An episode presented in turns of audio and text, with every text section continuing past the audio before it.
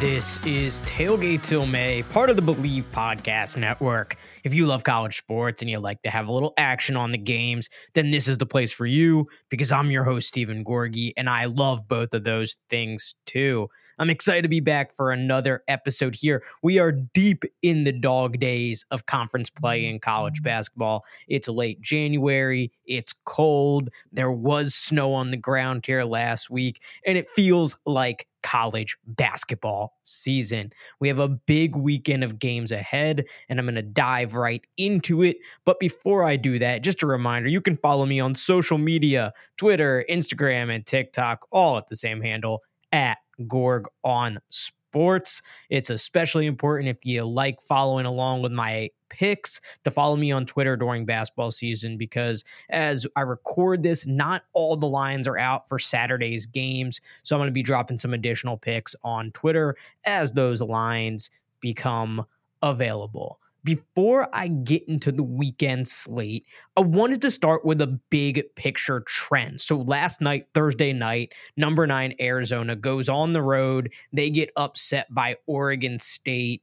And Arizona has had a strange season. Sometimes they look like a outstanding team, a team that can win a national championship. Other times they are losing games on the road to the likes of Stanford, Washington State, and Oregon State. They've had a very up and down year, and it's kind of consistent with what we've seen from Arizona over the past couple of seasons. Uh, Tommy Lloyd has done a very nice job there, but they have suffered some bizarre losses uh, over his tenure. But it's not just an Arizona thing right now.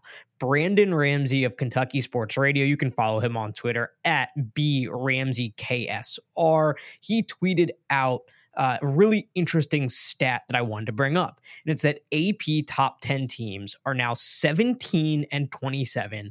That's just uh, under a 390 winning percentage, 17 and 27 on the year against road unranked opponents. Now, you might be thinking, yeah, we know that it's really hard to win on the road. Teams get upset on the road all the time. Ranked teams get upset on the road. But when you compare that to years past, how AP top 10 teams have fared on the road against unranked opponents, it's significantly worse. Last year, the top 10 teams won just about 60% of their games on the road. The year before that, 61.2% against unranked opponents on the road. Uh, the year before that, right around that 60% mark, 58.9%. Then you go back to the 2019 2020 season, which is the year the NCAA tournament was canceled due to COVID. AP top 10 teams against unranked road teams, 66.1%, or I should say, on the road against unranked teams, 66.1%. And in the 2018 2019 season, 73.3%. So things do seem to have drastically shifted. Uh, it seems like pre pandemic, pre COVID year, pre transfer portal, top 10 teams were a lot more consistent on the road against I don't want to call them bad teams, but less than elite teams. If you're not in the top 25, you're not an elite team. And top 10 teams were kind of taking care of business. Now that that has shifted, that has changed, that number dropped, but it has taken a significant tumble this year with AP top 10 teams going 17 and 27 so far in the year against unranked opponents on the road. And the last five games AP top 10 teams have played against unranked opponents on the road, they've all lost. And this has all happened within the last week. Memphis falls at Tulane, Kentucky at South Carolina, Illinois goes down at Northwestern, Auburn falls at Alabama, and then last night, Arizona falls at Oregon State. So, what does this mean? Well, yeah, it certainly means that it's very hard to win on the road, that any team can win on any given night. And if you're a gambler, it does seem like there's some value in some of those home dogs on the money line. And we've seen that a little bit, but we've also seen a lot of these lines shift where, like, I'm looking at lines, I'm trying to find home dogs, and they're, they're not a lot of home dogs out there. And we'll get to the slate and what I'm betting, but a, a great example and this is not doesn't quite fit this criteria, but Iowa State in the Big 12. Iowa State's number 23 in the country. They host number seven Kansas. Iowa State's a two and a half point favorite in that game. And spoiler, I am going to bet Iowa State, but that's a game where you would love to get Iowa State as a dog. They are a slight favorite in that game.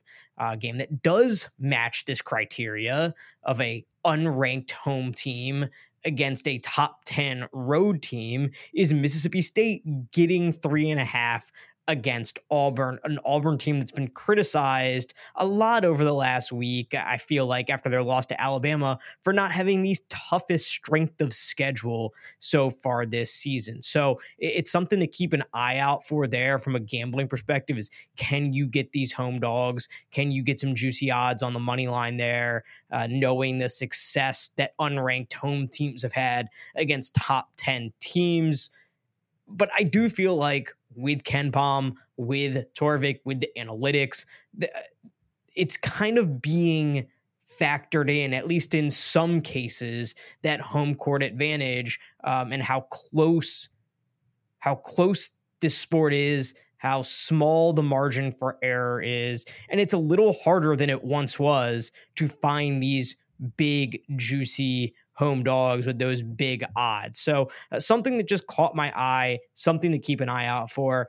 I do think a big part of this is the transfer portal and the extra COVID year because so much more talent is spread throughout the country. So many teams are able to get old and stay old. So many teams are able to grab really good mid-major low level uh, low major players and add them to their rosters i mean you just look at I feel like the Big 12 pretty transfer heavy league and you look at some of these teams like a, a Texas Tech they have a their big man Warren Washington. This is now I believe his fourth school Texas Tech. He started his career at Oregon State then went to Nevada then Arizona State now he's at Texas Tech. Those are the kind of guys that are being added to to teams being added to these power leagues and then contributing in a big way. Max Abmas at Texas, another guy. I talked about him last week on the show, but he really made a name at Oral Roberts when they were a Cinderella. They were America's darling. They made that Sweet 16 run in 2021 as a 15 seed. Now he's at Texas and, and a really important part of that team. He's had a couple game winners on the year. And that's the kind of talent that is moving around the country and transferring up often. And I, I, think that's a big part of why we are seeing more of these upsets. Now, what does it mean, big picture, as far as the national championship? You could say it's gonna make for a crazy tournament. It's gonna make for a crazy March. And I think that would be accurate. I, I think we'll see a ton of upsets in the tournament like we typically do.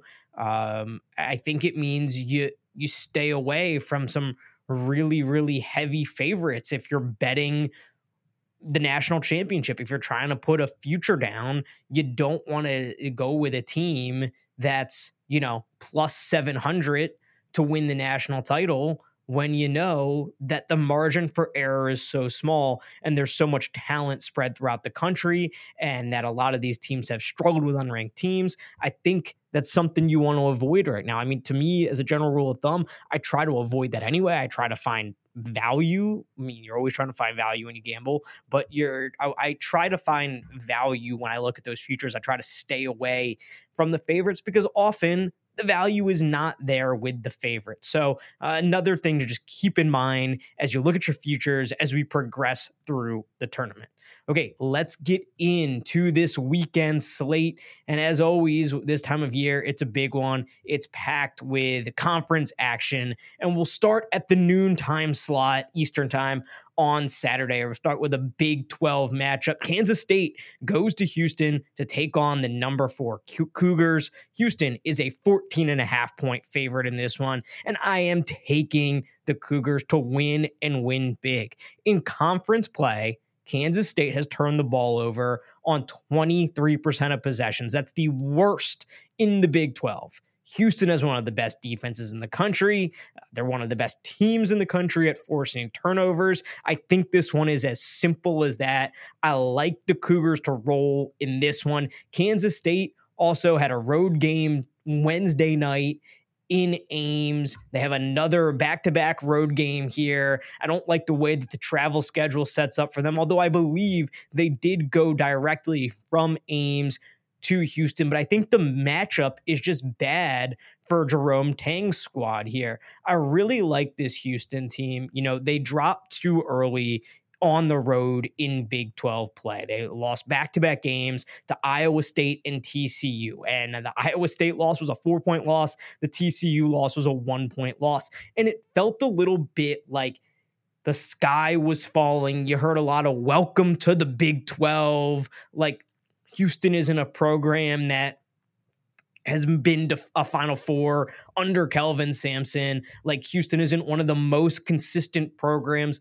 in the Big 12. You, you, heard a lot of that. And certainly the Big 12 is a, is a big step up from the American. I mean, it, it would be a big step up from basically any conference right now because it is far and away, hands down, the best conference in America. But Houston has shown in the three games after that, three wins, why they are the favorite to win this conference right now, why KenPom has them winning the conference right now, why Torvik projects them to win the conference right now, and why they're the betting favorite to win the conference right now at minus 105 on FanDuel, Kansas behind them at plus 470. They've bounced back in a really nice way, winning three straight games, absolutely blowing out Texas Tech at home. I thought that was a game that was going to be much closer. I bet Texas Tech in that game. That was now a, a couple weeks ago, and, and, that was a big loss for me. I, I, thought Houston, it was Houston minus 13. I bet Texas Tech plus 13. Uh, my thought there was Houston has played a lot of close games and this is going to be another close one. Houston doesn't really hasn't really blown teams out in Big 12 play other than West Virginia, which is clearly one of the two worst teams in the league. Well, now in those three games since the Iowa State and TCU losses, they beat Texas Tech by 23 at home. They beat UCF by 15 at home. And then they beat BYU by seven on the road. So give me the Cougars to roll in this one. KenPom has them as a 17 point favorite. FanDuel has them as a 14 and a half point favorite. So I'm taking Houston minus 14 and a half there. Let's move on to 12:30 Eastern Time and we have a game here that is what college basketball is all about. Georgetown and their head coach Ed Cooley returned to Providence. Cooley, of course, was the Providence head coach for years and years. Ed Cooley is a Providence guy. He didn't go there, but he's from Providence. Uh, he so he's a hometown guy. He's a guy that had done really good things for that program, and there was a lot of bitterness when he left to take that Georgetown job, uh, in conference job, an in conference jump for Ed Cooley. And this is the kind of atmosphere that I quite frankly grew up on and what made me fall in love with college basketball. There's going to be a lot of vitriol in that stadium. There's going to be a lot of emotion in that stadium. There's going to be some anger in that stadium. And this is what makes college basketball great. This is what makes it, to me, one of the two most interesting, most entertaining, most fun sports to watch because of the emotional investment from the fans. Because Ed Cooley was there, I think it was like 12 or 13 years at Providence. Uh, he, like I said, he is a Providence guy. He's from Providence. His first year there was 2012 uh, and he left after last season. And he he elevated that program. They had done some really nice things there. They had gone to the tournament a bunch of times, and he had made that a really tough place to play. And the fans feel like he abandoned them. And I get that. I completely get that. If you're a fan who's invested in a program and your coach up and leaves for a conference rival, you're going to feel hurt. You're going to feel abandoned. And they are going to show Ed Cooley and Georgetown how they are feeling when he makes his return on Saturday. So for me, despite how bad Georgetown is, this is a must watch game for me just because of the emotion in that stadium. I mean, what I always will draw back to, no matter what, just based on my own experiences, is those Maryland Duke games in the early to late 90s, early 2000s. And from a Maryland perspective, there was so much hatred for Duke. There was so much anger towards Coach K and Duke because Maryland, Coach, quite frankly, Duke was at the top of the heap. Duke was at the top of the ACC. They were at the top of the country. They were trying, and Maryland was trying to get there. Now, it didn't help that Maryland fans also kind of felt like Duke always got the benefit of the doubt when it, it, came to officiating, when it came to the league with, you know, all, all of that sort of thing. And right or wrong, you know, I, I, I never love like playing into the whole this team gets all the calls, Kansas gets the calls at home, Duke gets the calls at home. Like, certainly when I was child, when I was a teenager, I, I probably felt that way. As I've gotten older, I, I don't quite believe that. Not I don't quite, I don't really believe that. I think officials can be influenced in in various ways by a home crowd. I think it's a very hard job, but I truly, in my heart of hearts, do not believe that any official goes into a game and says, we are going to give this team the benefit of the doubt, or, or that we are going to give this team the benefit of a good whistle because they are Kentucky, because they are Kansas, because they are Duke, because they are North Carolina. I, I truly, truly, truly do not believe that. Uh, but that is how Maryland fans felt in 97, 98, 99, 2002, 2003. That's how Maryland fans felt. So there was a lot that went into that rivalry, and the fact that they were both two very good teams was a part of it. But there was so much emotion in that building when Duke came to town. There was a ton of hatred for Duke, as well as support for Maryland. And, uh, you know, you can make the debate, you can have a debate over whether it's healthy to have that much hatred for another sports team, if it should be more about supporting your own team. I know Jerome Tang, Kansas State's head coach, would make that argument when he took the Kansas State job and he was there last year and they were playing Kansas. He said, We want to make it about us, not about hating Kansas. And I get that. I respect that. But I do think a part of sports is you're going to love your team, you're going to hate the rival. And when you have a situation like this with Providence and Ed Cooley and feeling let down and feeling abandoned, I, I think there's just going to be a ton of emotion in that building and there's going to be a ton of vitriol in that building and it's going to create an electric atmosphere there in Providence. Georgetown is also not very good. They are one of the worst defensive teams in the country. It feels like they give up 90 points almost every night. Most recently, they they lost to Butler 90 to 66. They lost to Xavier 92 to 91. They lost to UConn 80 to 67. They are giving up a ton of points on a night in and night out basis. So give me Providence in this one because of the emotion and just because Georgetown is that bad. Give me Providence minus an 11 and a half. So starting off the day with a couple big favorites here. Moving on to one o'clock, a game I'm interested in here is Seton Hall taking on Marquette. This one is on the road for the Pirates. It's at Marquette.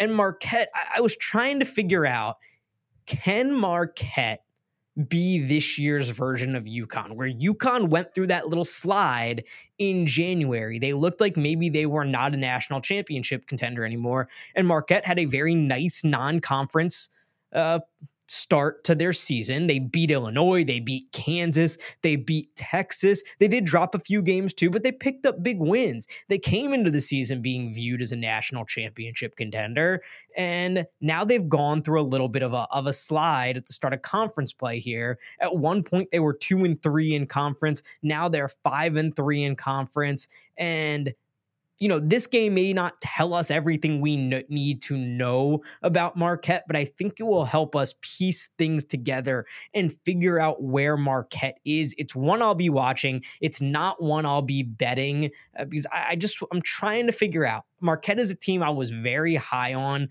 coming into the season. I thought they had all the pieces to win the Big East, to go to a Final Four, to win a national title. Um, and we're going to find out, you know, what they're made of. I don't know that the Big East is still in play for them. Really, it feels like it's a league that UConn hate to say has locked up, but I mean they have a two game lead through eight games. You know, Marquette is only two back in the loss column.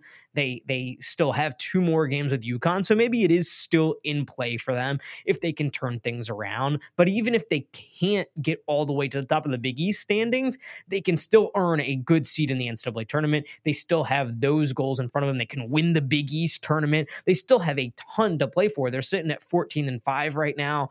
And uh you know, despite a couple losses early in conference play, that's what I'm wondering right now. That's what I'm trying to figure out is can Marquette continue to grow and progress and become the kind of team that UConn ended up being in March last year, where they were able to go out and win the national championship? So, this is a game I'll be watching to try to continue to figure out where Marquette's at, if they're growing, and where we think they can get there.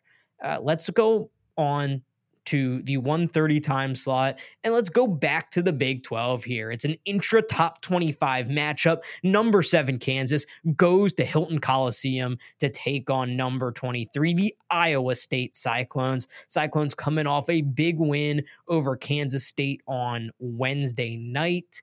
And this was a game where they got their point guard Tamin Lipsey back, and I was really impressed with Iowa State over the past couple of games, being able to win two games, one without Tamin Lipsey, their starting point guard. I think one of the most improved players in the Big 12, if not the country. They won on the road at TCU without him.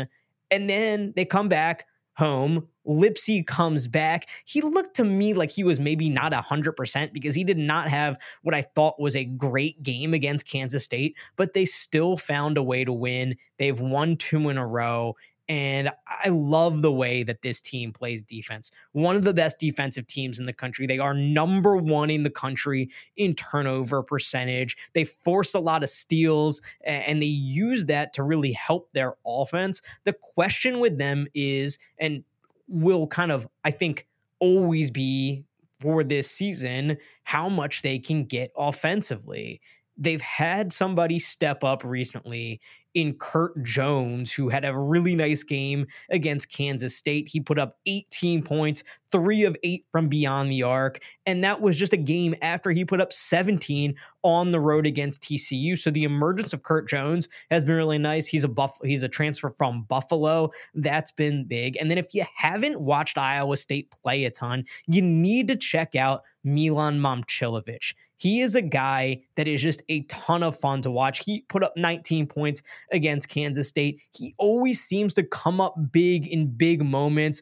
whether hitting threes, whether hitting fadeaway jumpers. He's one of my favorite players to watch in the Big 12 as well as in the country. And this is a team, an Iowa State team that I really like. I think is really fun to watch. And I think they are a dark horse contender in the Big 12. It's going to come down to them for them how much they can get on the offensive end. Now, defensively, you know, they aren't perfect, although they're very good. When they played BYU, they gave up a ton of threes. And that's the way that BYU plays.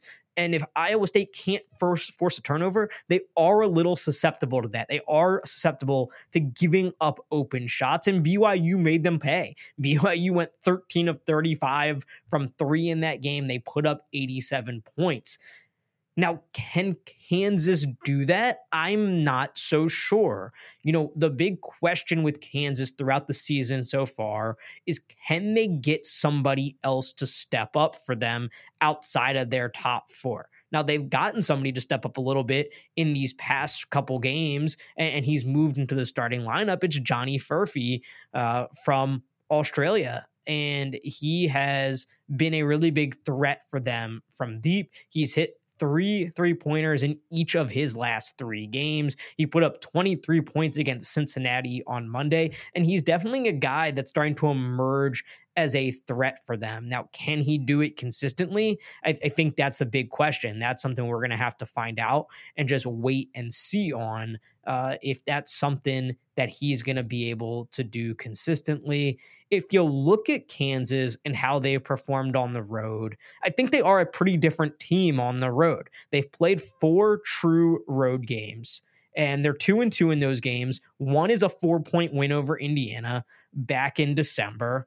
One is a a really nice blowout win over Oklahoma State. But Oklahoma State is clearly one of the two worst teams in the league. And then they've lost twice. They blew a lead on the road at UCF and they lost to West Virginia 91 85 uh, last Saturday. And they bounced back with that win over Cincinnati. But losing to West Virginia uh, that's that doesn't inspire a ton of confidence in me. I think Hilton is a really tough place to play. I like Iowa State's defense, so give me Iowa State minus two and a half in this one. Moving on later in the afternoon, a bunch of good, interesting matchups to watch. Number three, North Carolina goes to Tallahassee. They're going to take on Florida State. So I mentioned that stat at the top of the show about how poorly teams in the top 10 have fared on the road against unranked opponents. Well, we got a game here that fits the criteria. And I guess this will be telling for North Carolina because the way they are playing right now, they are on fire. They've won nine games in a row RJ Davis, their point guard, is looking like one of the best players in the country. He put up 36 points against Wake Forest earlier this week. Uh, he's looking like one of the best guards in the country, and North Carolina is looking like a team that can possibly win a national championship, not just because of RJ Davis, but because they are defending this year. They are playing great defense. RJ Davis looks like one of the best guards in the country. And then they also have Armando Bacot down low, a guy who's been around forever, a really effective big down in the post. Uh, North Carolina looks like a completely different team this year. The only question I have about them right now is how good are they because we're not seeing them against the schedule like you would see in the Big 12 or even the Big East. The, the sad fact of the matter for the ACC, and I love the ACC, I grew up on the ACC. I've forever and ever and ever had arguments that the ACC was clearly the best league in college basketball. But the ACC is not a vintage ACC right now.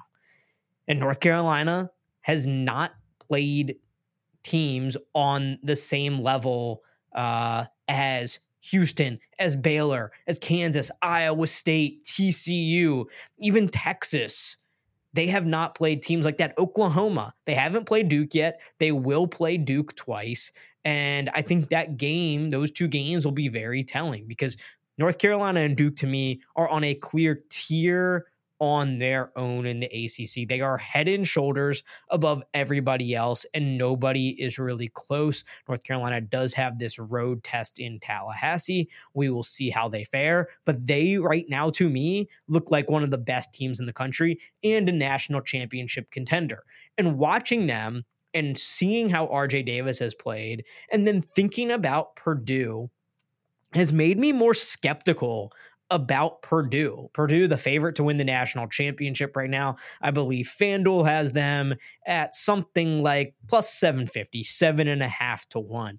And it, it's just hard for me to believe when I watch RJ Davis, when I watch North Carolina, and when I watch some of the other great guard play around the country right now. I mean, uh, look, I watch Maryland on a night to night basis. Maryland is probably not going to make the tournament, but Jahmir Young, Maryland's point guard, is playing at an all American level right now. Boo Buie, Northwestern's point guard, is a guy who's absolutely fantastic and capable of carrying a team. And when I look at some of the, the guard play around the country, it, it's hard for me to believe that Purdue is going to be able to go up against guards like that. And I'm not saying those two specifically because I know there's a good chance Maryland's not going to be in the tournament and Northwestern has, other uh, flaws that are going to hold them back. But a guy like RJ Davis on a team like North Carolina with that talent, and they're going to be able to go up against a guy like that, a guard like that, without a guard like that, and come out on top.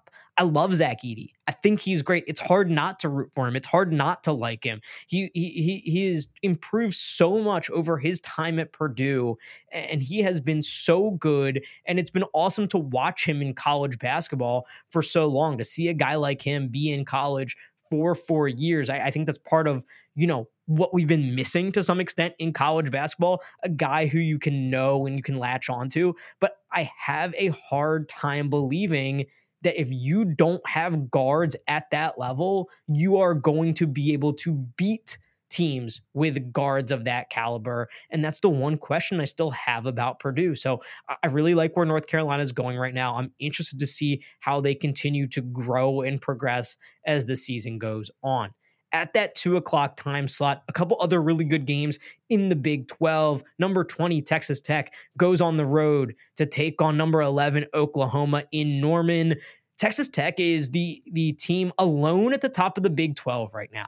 They're 4 and 1 in conference, but I don't expect it to last. They've had a really nice season, but they are shooting 40% from 3 in conference play, and inevitably that is going to regress. When it does, they are going to start losing some games. This is a desperate Oklahoma team, uh, Oklahoma team that's sitting at 3 and 3 in conference play, coming off a home loss to their rival Texas. And Oklahoma's a team I'm still trying to figure out a little bit too. Really nice non conference season once they've gotten into conference play. They've been good, but not great. Three and three now. And I think they're going to be desperate for a win in this one.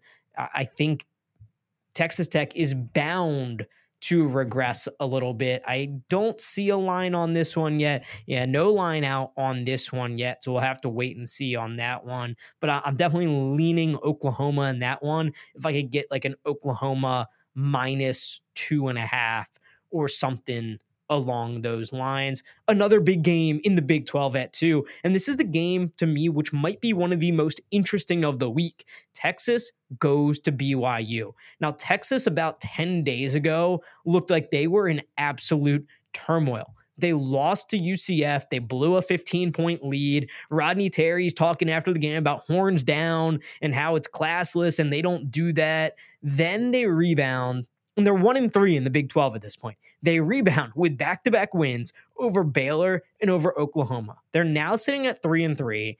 And I talked about Max Abmas earlier. He's a great, he's one of, he is one of those guards. He is one of those guards in the country. And he's such a Big East guard at six foot. You know, he's just that classic guy where you think of a Big East guard. He's hit a couple game winners this year, but I think Dylan Disu, their big, who was a huge part of their Big 12 tournament championship run last year, but then got hurt at the end of the season, missed uh, uh, most of non conference play this season. I think he is the critical guy for them.